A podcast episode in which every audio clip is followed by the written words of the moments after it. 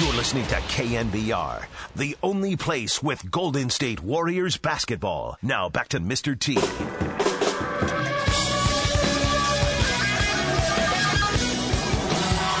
We're Rattle Tom Tolbert back with you. Time to talk a little Golden State Warrior playoff basketball with Draymond Green, who joins us via the RingCentral guest line.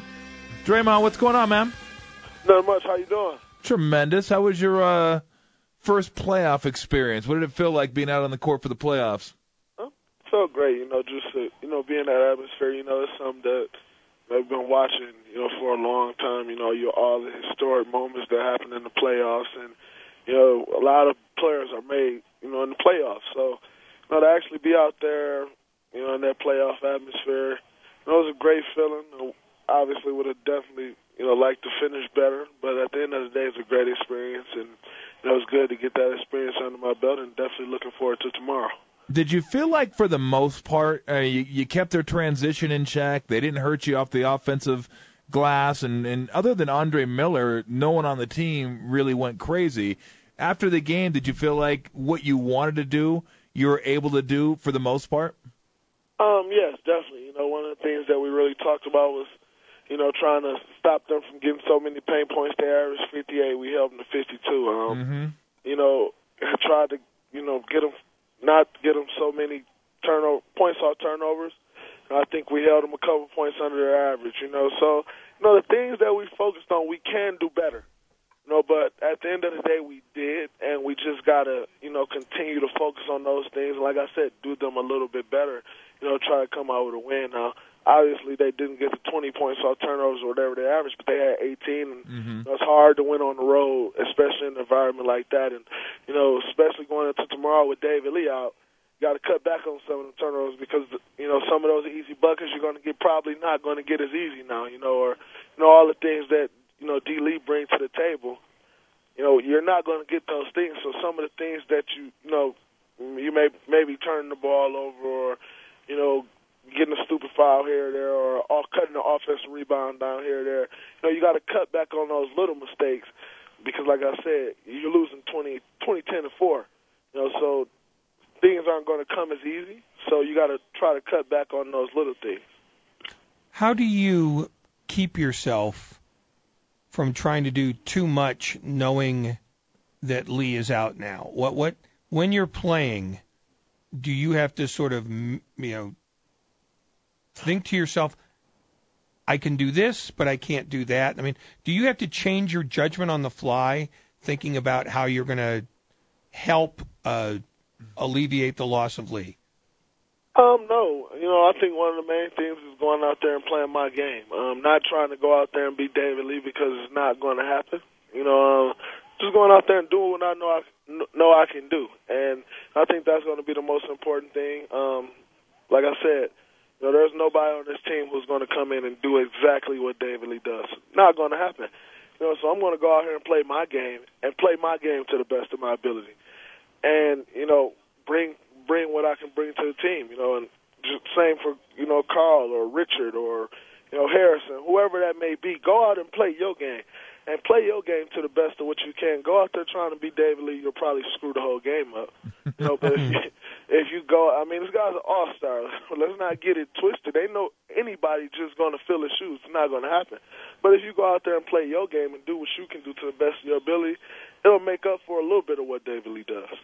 Take so, me, so okay. Well, so then, whether it's whether it's you, Landry, Jefferson, um, Ezeli, who who's in charge of tweeting Roy Hibbert now that Lee is out? Yeah, I saw that earlier. I thought about saying something, but I decided to keep my mouth closed. Good but, move. Uh, Good move. Nobody's definitely worried about Roy Hibbert. Uh, you know, they're on a different, different side of the bracket, you know, side of the playoffs. We're not worried about them at all. I, thought, I actually thought it was a bit corny, but hey, whatever floats this boat. Oh, we're talking to Draymond Green here on KNBR. So tell me, take me to the last possession of game number one and what you were trying to do with Andre Miller. I know it's tough. I mean, although you have shown the ability to guard multiple positions, I mean, point guard, crafty, and he was on fire, so you know he was feeling really good about himself with the ball. What were you trying to make him do, and ultimately what happened on that play? Um, I did what I wanted him to do. You know, I wanted to keep him from getting to his right hand. You know, Mhm. I think one of the main things he does is, you know, he's a right hand driver, right hand finisher.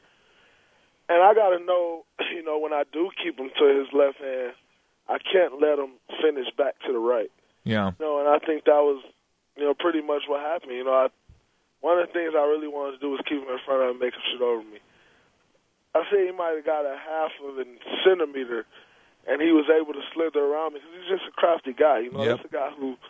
But this is the same Andre Miller who's been putting up, you know, who's put up 50, you know, who's been putting up numbers for years. That same guy who a lot of people say was going to be too slow to play in this league, couldn't shoot, you know, and that's the same guy, you know. So he's been crafty his entire career, and you know, everybody think, you know, just because he's 37, he's slowed down to this, that. He really haven't slowed down because he's never really that fast of a guy. He's just very crafty, and you know, he used it to his advantage on that last play. And you know, I, like I said, I have to do, you know, whatever it is that I have to do to try to keep him in front of me. You know, but at the end of the day, that's not an easy task. It's just not going to happen. You know, so you know, I watched that play over and over again, and I actually saw, you know, what happened for a split second for him to be able to maneuver around me. And you know, if it comes back down to that, and it doesn't have to be, you know, the last play of the game because, you know, at the end of the day, we're all gonna, and, and myself included, we're all gonna look at that last play and say, man, that's why we lost the game. You know, but it, that that same drive can be in the second quarter and be two points that can cause us to lose the game as well. So, you know, whenever I'm on them, you know, if I'm on them tomorrow, I know what I did wrong, and I'm looking forward to trying to correct that. Yeah, I, I I'll be honest with you. I don't think you did. I don't think you really did much wrong. I just think it was a it was a really good play by a really crafty player. I mean, he didn't get by you by much, and then to be able to have the foresight to make sure that he could go to the other side of the rim, so Andrew Bogut couldn't get over and affect that shot. I mean, let's be honest. I mean, he's you said it. He's been around forever. He makes plays like that, and that was just a hell of a play. And when you have the game going that he had going. He was 10 for 15 at that time. That made him 11 for 16. He was feeling really good about himself. And in this league, when you get guys that are feeling really good about themselves and feel real confident about the moves they're going to make, it's tough as hell to stop a lot of guys in this league. So I didn't look, I didn't look at it as to what what you guys did wrong. I just think sometimes an offensive player makes a really good offensive move, and I thought that's what that was.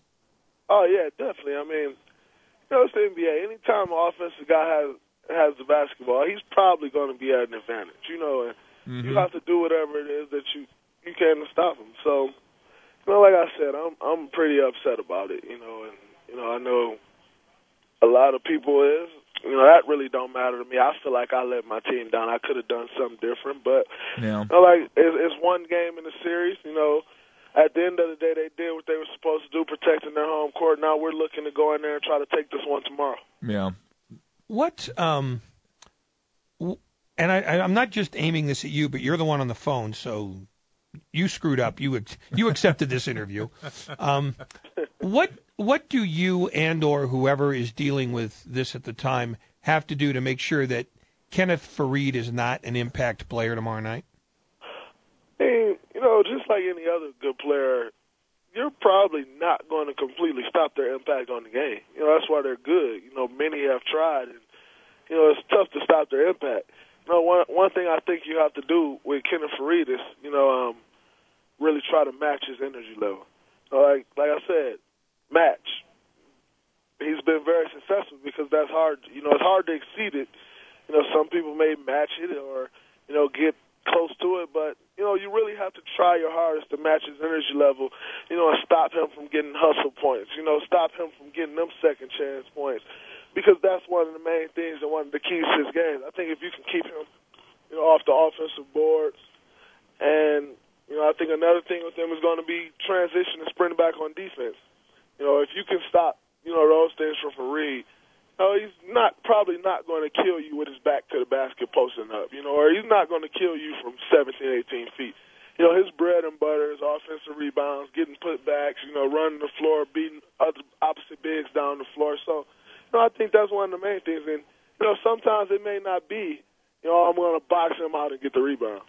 Sometimes it may just be I'm going to box him out and keep him off the boards and – you know, a guard may have to come swoop up that rebound, or somebody else may have to swoop up that rebound, but I just need to keep him off the board. So I think that's the main thing with Faried is just trying to match that energy level, keep him off the offensive boards, and make sure you're sprinting ahead of him, not with him in transition. Because if you're sprinting with him, you're still at a disadvantage because he's so athletic. Yeah. Hey, Draymond, before I let you run, just uh, how important is it going to be for you guys to make some plays early in the game when they double team Steph to make him think about coming way out to half court and trapping him?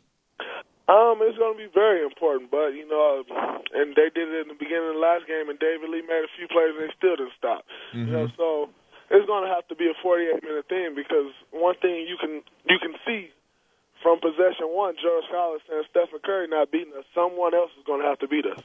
You know, so and there's been times like that. You know, we've tried to do that with other superstar players in this league as well. You know, when you have a guy who light it up like Steph, coach probably be crazy telling you he's he's, not going to beat us. Yeah. Go ahead and beat us, Steph. You know, so you got to expect that, and you know, guys definitely got to come out and make plays, and you know, it's not come out and make plays so George Carlson rethink his strategy. It's come out and make plays. We need to win this game because that, no matter how many plays you make, George Carlson not changing his strategy. Because at the end of the day, you know, we got a better chance of winning with him trying to beat us as opposed to Steph Curry, and that's just the facts. And you know, we have to live with that and come out and make plays, and you know, try to do what we can to win this basketball game. Hey, Draymond, uh, best of luck tomorrow night. I'll see you out there, and thanks a lot for joining the show, man. We really appreciate it. All right, no problem. Thanks for having me.